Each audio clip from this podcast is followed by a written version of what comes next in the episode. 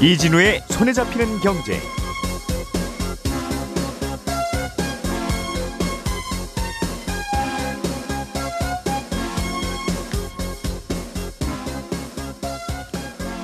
안녕하십니까 이진우입니다.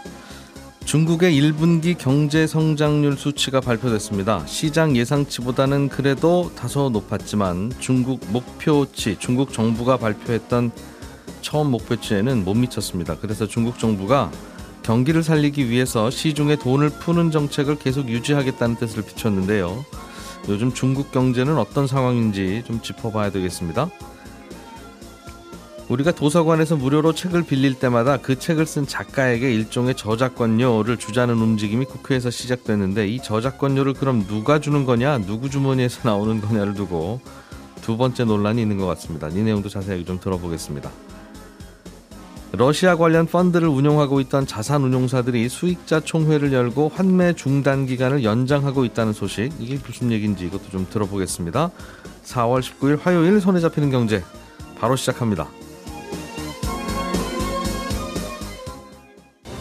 우리가 알던 사실 그 너머를 날카롭게 들여다봅니다. 평일 아침 7시 5분 김종배의 시선 집중.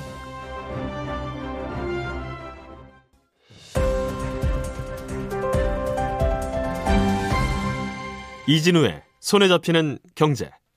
예, 김현우 소장, 박세훈 작가 그리고 한국경제신문 나수지 기자 세 분과 함께 오늘도 경제 뉴스들 깔끔하게 좀 정리해 보겠습니다. 세 분 어서 오십시오. 네, 안녕하세요. 어제 박 작가님이 전해 주시다가 시간이 부족해서 어, 다는 못 들었던 이야기. 참 네. 흥미있는 그 도서관에서 책을 빌려가는데 네. 그러면 빌려가면 그거는 계속 무료로 돌려보는 거니까. 그렇죠. 그 책을 쓴 작가에게 아무것도 안 가지 않냐. 네. 그 책을 만든 출판사도 사실은 문제예요. 그죠? 그렇습니다. 책 한 권 팔아서 네. 계속 100명, 200명이 보니까.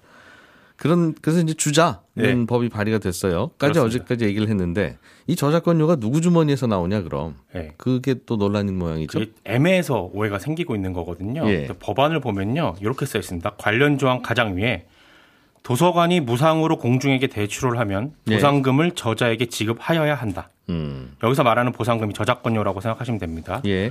그리고 나서 관련 조항의 맨 밑에 보면 문체부 장관은 보상금 지급에 필요한 비용의 전부 또는 일부를 도서관에 지원할 수 있다. 예. 이렇게 돼 있거든요. 예. 그러다 보니까 보상금을 도서관이 도서관 예산으로 지급하는 걸로 이해가 됐던 겁니다. 예. 맨 위에 도서관이 저자에게 지급하여야 한다 이렇게 돼 있으니까 음. 일부 보도도 그렇게 나왔고요.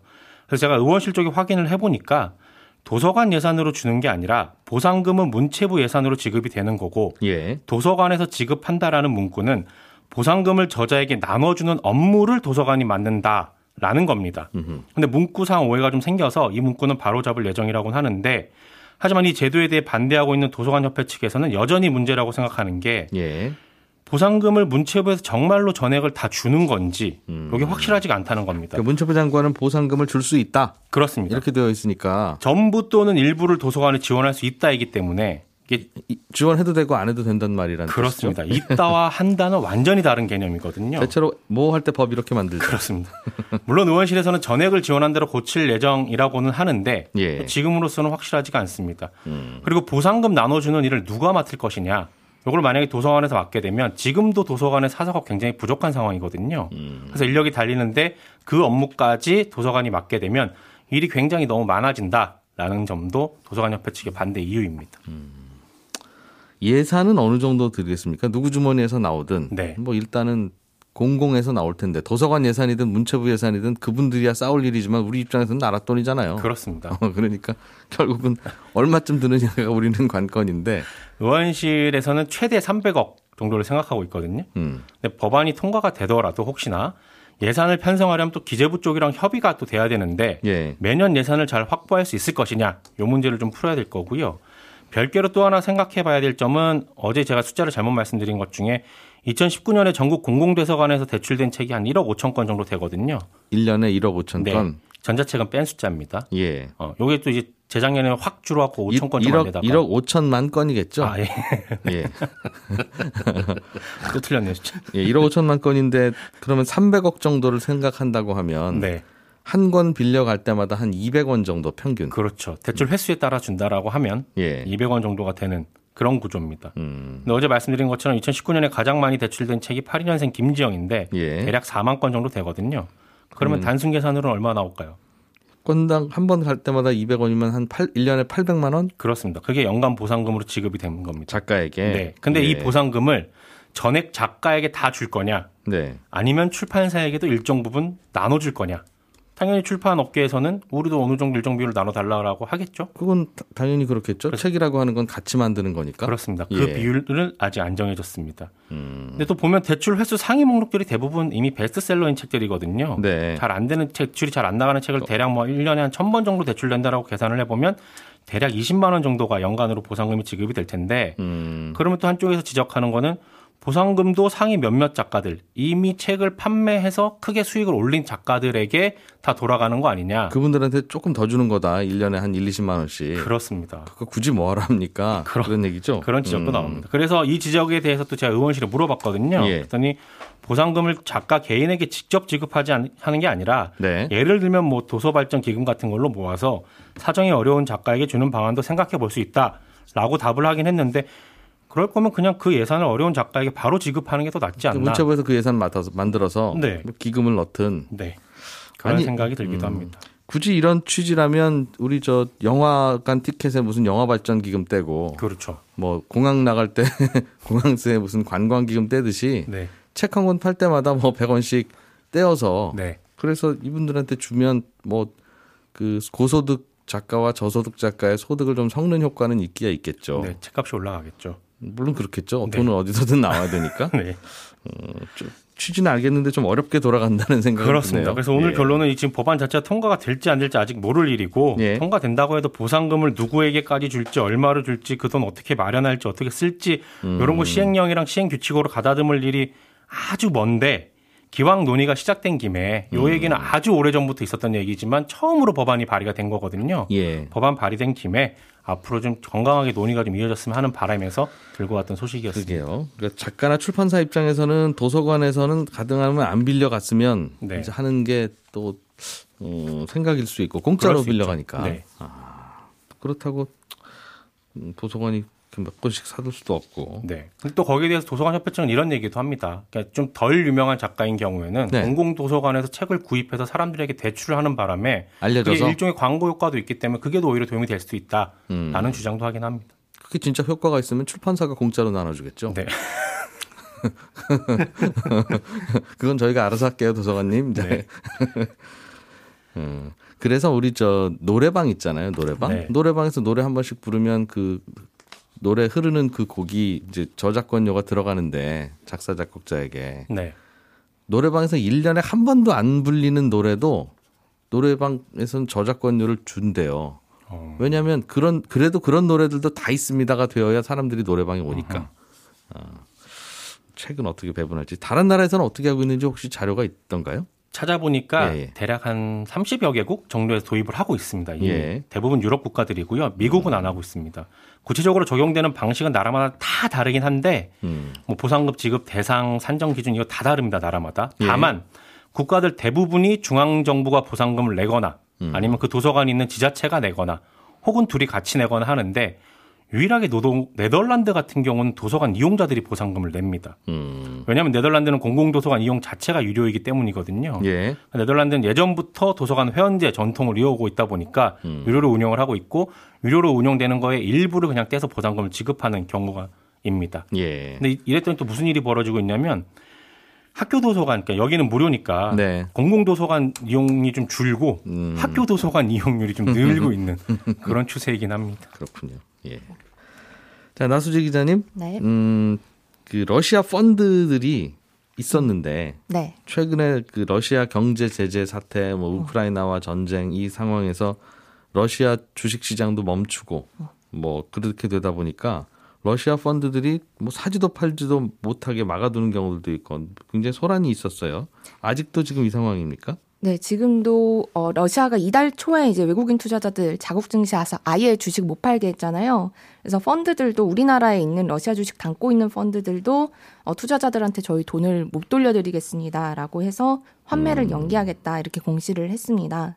근데 처음에 이렇게 어, 환매를 연기하겠다라고 결정하는 거는요, 이 자본시장법상 그냥 해외 증권 시장이 폐쇄되건지 뭐 휴장되든지 거래 정지되면 음. 자산운용사가 처음에 결정하는 거는 요거 자산운용사 맘이다 이렇게 돼 있거든요. 예. 그러니까 요 조건을 맞으면 그러니까 자산운용사가 결정할 수 있는 거여서 지난달 3일을 전후로 러시아 주식 담고 있는 펀드들이 환매 연기하고 지금까지 신규 자금도 안 받고 있는 상태입니다. 환매 연기라고 하는 게 다음 주에 드릴게요가 아니라 우리 또 돈 못 찾았어요. 지금 음. 러시아 증시에서 주식을 못 팔기 때문에 언제 팔게 될지도 모르고 네. 휴지가 됐는지도 몰라요. 라는 뜻이죠. 일단 그러니까 못 돌려드리는 거 상태가 계속 이어지겠습니다. 뭐 이런 얘기인 거죠. 그렇겠죠. 네. 예, 인출 중단. 네, 맞습니다. 이거를 환매 연기라고 표현하는군요. 네.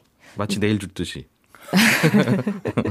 어쨌든 네. 네. 그래서 어 막아둔 상태인데 요거를 자산운용사가 계속 막아둘 수 있는 건 아니고 음, 어 법상 그 이렇게 막은 다음에 6주 안에는 수익자 총회라는 거를 열어서 환매를 언제까지 막아둘지 요거를 결정을 음. 해야 되는 상태입니다. 수익자 총회라는 건 그 펀드에 가입한 가입자들의 회의 모임 네. 음, 그런 뜻이네요. 기업의 주주 총회하고 비슷하게. 네, 맞습니다. 그러니까 예. 주주총회처럼 주주들이 모여가지고 회사의 중요한 안건 결정하듯이 음. 이제 펀드는 펀드 투자자들이 모아서 모여서 중요한 거 결정할 때 수익자 총회를 열는데, 근데 수익자 총회라는 거는 그렇게 자주 열리지가 않습니다. 그러니까 예. 주주총회는 매년 재무제표도 승인해야 되고, 그러니까 기본적으로 정기주주총회가 매년 열리고, 뭐 중간중간에 유상증자 한다든지 음. 중요한 안건이 있을 때 임시주주총회 열리니까 조금 더 우리한테 친숙한 개념인데 네. 근데 펀드의 수익자 총회는 뭐 펀드 만기를 연장한다든지 음. 아니면 주식형 펀드를 뭐 채권형으로 바꾸겠다 뭐 이런 식으로 아예 펀드 성격을 바꾼다든지 네. 아니면 지금처럼 환매를 연장한다든지 이렇게 음. 특수한 상황에서만 가끔 벌어지는 일이라서 투자자들의 관심도 높지 않고요. 수익자 총회 가능하면 안 열리면 좋은 거네요. 이건. 네, 그렇습니다. 그래서 어, 수익자 총회에서 뭔가 결정되려면 최소한 펀드 투자 금의 어, 예. 25% 이상, 그러니까 주식으로 치면 주- 어, 지분 25% 이상이 음. 수익자 총회 애초에 어, 그러니까 들어와서 승인 동의를 해야 통과가 되는데 근데 이렇게 관심이 높지 않다 보니까 애초에 요 25%가 수익자 총회에 참석도 하지 않는 경우가 대다수예요. 예. 그리고 뭐 주식 같은 경우는 최대 주주가 있으니까 음. 그 사람들은 대부분 주주총회에 참석하겠지만 펀드는 그런 것도 없잖아요. 그러다 보니까 참석률이 굉장히 낮고 음. 어, 수익자 총회에서 뭔가를 통과하기도 굉장히 어려운 상황인데 그래서 이번에 러시아 펀드에서도 동일한 문제가 생기고 있습니다. 예. 그러니까 이번에 수익자 총회를 열어서 요 환매를 연기하겠다라고 한 과- 러시아 관련 펀드들이 총 22개인데 요 중에서 수익자 총회를 열었더니 환매 연기 이어나가자 이 안건이 통과된 펀드가 한 개밖에 없었습니다. 그러니까 지금 예를 들면 지금 어차피 러시아 주식시장이 멈췄으니까 돈 돌려줄 수 있는 펀드는 하나도 없는 거고 러시아 펀드는 그렇죠. 그렇죠. 돈 네. 돌려줄 돈도 없을 거고. 어. 그러면 그래도 한 그래도 고객 돈인데 맘대로 안 돌려주면 안 되니까 펀드 가입한 분들 모아, 모아놓고 이러저러해서 저러 이러합니다. 그러니 돈 못 돌려드리는데 그래도 도장은 받아야 된다니 도장 찍어주세요 하는 걸 네. 하는 것 같은데 네, 맞습니다. 어, 그, 그래 그럽시다 한 쪽이 펀드는 하나밖에 없고 나머지 21개는 모이지도 않더라. 어. 네, 관심이 없는 거죠. 이거 하는지 마는지도 잘 모르고 일단 그냥 뭐 있어 보세요 이렇게 되는 겁니다. 그래서 음, 일단 그렇게 안 된 곳들 그럼 21곳은 일단 환매 연기는 유지가 되는데요. 예. 대신에 법상 어떻게 돼 있냐면요. 수입자 총회가 이렇게 열리지 않으면 자산운용사가 그날부터 2주 안에 예. 수익자 총회를 한 번 더 소집을 해야 됩니다. 뭐 두 번 세 번을 소집해도 안 모이실 건 같고. 네. 예. 그러니까 두 번 소집하면 그래도 처음에는 이제 25%인데 두 네. 번째는 한 지분의 6%만 안건에 찬성해도 통과가 가능하긴 하거든요. 예. 6%는 모아볼 수 있을 것 같기도 하다. 음, 근데 요번에 어, 수익자 총회 연 펀드들을 보니까 4%, 3% 이렇게 참여한 펀드들도 많았거든요. 그럼 끝까지 다 그걸 못 모으면 어떻게 됩니까? 그러니까 지금까지 사실 없었던 초유의 사태라서 이거를 알기가 어려운데 법상으로 보면 계속 예. 2주 안에 만약에 계속 6%를 못 모은다. 예. 그럼 2주 안에 자산운용사들이 계속 수익자 총회를 어, 모집을 열- 모아 모아서 네. 근데 모아놓고 할 수 있는 말이 못 돌려드립니다 이 말밖에 없고 못 뭐, 돌, 뭐 네. 통과가 돼도 못 돌려주는 거고. 네. 그렇죠. 근데 안건이 못 돌려준다는 게 안건이니까. 음. 근데 이렇게 되다 보면 자산운용사 입장에서 2주 안에 계속 수익자 총회를 모집할 수가 없는 거니까 예. 이를테면 펀드 규모가 50억 미만인 소규모 펀드 같은 건 음. 그냥 자산운용사가 저희 뭐 환매해 드릴게요. 이거 펀드 청산할게요. 이런 식으로 결정을 할 수가 있거든요. 그럼 자산운용사 회사 돈으로 줘야 되는 거죠? 그렇죠. 그리고 지금 러시아 어, 주식 시장에 음. 맞춰서 지금 펀드를 상각한 그러니까 펀드 가격을 깎아 놓은 상태인데 예. 그거에 맞춰서 투자자들은 도- 돈을 돌려받게 되는 겁니다. 음, 전 세계 증시에 투자한 펀드라면 에이 러시아는 날렸다고 칩시다 라고 생각하고 나머지 드릴 수도 있으나 러시아 중시에만 투자한 펀드는 그럼 또 못 돌려주게 되는 건데 다 그렇죠. 상각이니까. 그렇죠. 수익률도 많이 깎여 있을 거고. 그래서 결국은 우리가 주주총회 참석하셔서 이익을 지키십시오. 뭐 이렇게 하듯이 그. 러시아 펀드 가입자들도 수익자 총회 꼭 참석하셔서 원하는 방향으로 결정이 이루어지도록 해야 될 것 같습니다. 펀드도 가끔씩 이런 일이 벌어지는군요. 음, 알겠습니다. 자 김현우 소장님, 네. 중국이 요즘 경기가 안 좋아서 큰일이다. 네. 그게 고민이에요. 그렇습니다. 음, 당연히 움직이지도 못하니까 뭐 아무것도 안 되겠죠. 예. 돈을 그래서 더 풀고 금리도 낮추고 하겠다 이제 이런 방향입니까? 네, 그렇게 결정을 했습니다. 지난주 예. 금요일에 이제 중국 인민은행이 각 금융기관의 지급 준비율을 25일부터 0.25% 포인트 인하해라 이렇게 결정을 했는데 네. 에, 작년 12월에 0.5% 포인트를 내린 적이 있고요. 그 이후에 4개월 만입니다. 이 지급 준비율 인하한다는 거는 은행이 늘 손에 쥐고 있어야 되는 돈을 그 비율을 좀 낮춰준다 이런 뜻이니까 결국 시장에 돈을 좀 풀겠다는 의미거든요. 음. 이번 인하로는 시장에 우리 돈으로 한 102조 가량의 돈이 풀리는 효과다 이러는데 네. 시장에서는 반응이 좀 시큰둥합니다. 애초에 중국 경기 지금 어려우니까 한 0.5% 포인트, 그러니까 지난 12월처럼 이만큼은 낮추지 않겠느냐 라고 어, 예상을 하고 있었는데 0.25% 포인트만 낮추다 보니까 이게 이제 반쪽짜리 완화 조치다 아, 이런 평가들이 나오고 있습니다. 예. 뭐 경기가 안 좋아서 그런 것도 이해, 이해가 되고. 뭐. 네. 알겠습니다. 그런데요? 어, 그런데 이 지금 부동산 시장이 굉장히 냉각돼 있거든요. 그런 부분에 있어가지고 꾸준하게 중국이 돈을 풀려고 하고 있어요. 어떤 식으로 돈을 풀어요? 음, 그러니까 이자율을 낮, 하여튼 낮추든 어쨌든 12월 사람들이 돈을 받아가야 될 텐데. 네네. 12월 예. 말이나 올 초에 들어서는 조금 전에 말씀드린 이런 인하 조치 말, 말고도 뭐 LTV 우리도 우리 얘기로 치자면은 그런 것들도 이제 완화를 하고 있는데 아, 이 재미난 거 이제 중소도시에서 어, 자체적으로 주택 개발 업체하고 주택을 구매하는 사람들에게 네. 직접적인 거의 현금성 인센티브를 주고 있습니다. 뭐 지역 상품권이라든지 보조금을 지급을 해주고 있는데 집 사면 100만 원 상품권 드립니다 이런 거예요. 네, 그렇습니다. 근데 100만 원이 아니라 꽤 큰 돈을 주고 있어요. 예. 진화시라는 곳에서는 생애 최초 주택을 구입하면 우리 돈으로 한 580만 원 정도 지역 상품권을 주고요. 예. 구일인 시라는 곳에서는 집 사는 사람한테는 구입 대금의 1%를 네. 상품권으로 주고 또 이 부동산 개발 업체한테도 이- 인센티브를 주는데 네. 아파트를 가장 많이 판 부동산 업체한테는 30만 위안, 그러니까 5,800만 원 정도를 주고요. 예. 2위는 20만, 3위 업체는 10만 위안의 상품권을 주겠다 이렇게 작년에 걸어놨고요. 상금으로 네, 지자체들이 그렇습니다. 아파트가 팔려야 뭐 세금도 거치고 또 재정도 보충이 되니까. 맞습니다. 그게 음. 이제 지방 재정으로 들어가니까 또 안위 안휘성의 이 화이베이시라는 곳에서는 마찬가지로 첫 주택 구매자한테는 6만 위안, 우리 네. 돈으로 1천만 원이 넘거든요. 음. 그리고 두 번째 주택 구매자한테도 770만 원 정도의 구매 보조금을 주겠다. 야. 이 주택 담보 대출 비율도 그러니까 자기 돈이 20%만 있으면 나머지는 다 대출을 해주겠다 하면서 LTV도 80%까지 높여준 음. 상태입니다. 그런데 금리는 뭐 우리보다는 높지만 중국의 시장 금리로 봤을 때는 어, 낮다고 할 수 있는 5.1% 적용을 하고 있는데 예. 제가 말, 예를 들어드린 이런 것들 말고도 한 10여 개의 중소도시가 뭐 주택 보조금이라든가 지역 상품권 이런 것들을 주면서 지금 주택 구입을 하라고 유도를 하고 있는 상황입니다. 음. 우리도 꼭 뭐 이런 이유 때문은 아니지만 지방 소도시들은 이런 경우 있어요. 이사 오시면 무조건 얼마 아, 드리고 예, 뭐 아이 낳으시면 뭐 출산 축하금 많이 드리고 그렇습니다. 좀 오시라고 하는 취지에서 예. 전 세계적으로 집값은 계속 오르고 있는데 중국은 중국은 안 오르나 봅니다. 안 오르니까 이런 인센티브를 주겠죠. 그렇죠. 이제 예. 도시마다 다르기는 한데요. 중국도 작년까지는 집값이 끄, 꾸준하게 오르고 있었습니다. 음. 작년 초까지만 하더라도 중국 정부에서 대도시에 대해서는 중국 정부가 직접 집값을 조정하겠다라는 방안을 검토까지 했을 정도니까 예. 굉장히 크게 올랐었는데 이게 중국에서는 매달 70개 주요 도시의 주택 가격을 발표를 하거든요. 음, 근데 작년 8월까지는 거의 4년 연속 계속 상승을 하다가 음. 9월부터 하락세로 돌아섰습니다. 그러니까 작년 8월에 공동부유 정책이 나오면서 각종 규제들이 쏟아져 나왔잖아요. 예. 이러면서 이제 시장이 강하게 조여졌는데 이후에 그 헝다 부동산 재벌 기업 헝다가 휘청거리면서 음. 부동산 경기가 급냉하기 시작했고요. 그런데 중국 같은 경우에는 이제 부동산 산업이 GDP의 30% 정도를 차지하다 보니까 음. 버블을 좀 꺼뜨리는 것까지는 그 규제가 필요한데 예. 필요 이상으로 부동산 시장이 냉각되게 되면 성장에 굉장히 큰 리스크가 발생을 합니다. 음. 아, 9월부터 이제 주택 가격이 그렇게 점점점 하락하기 시작하면서 작년 말부터 올 초에 이르기까지 각종 규제들을 많이 풀고 있는데 음.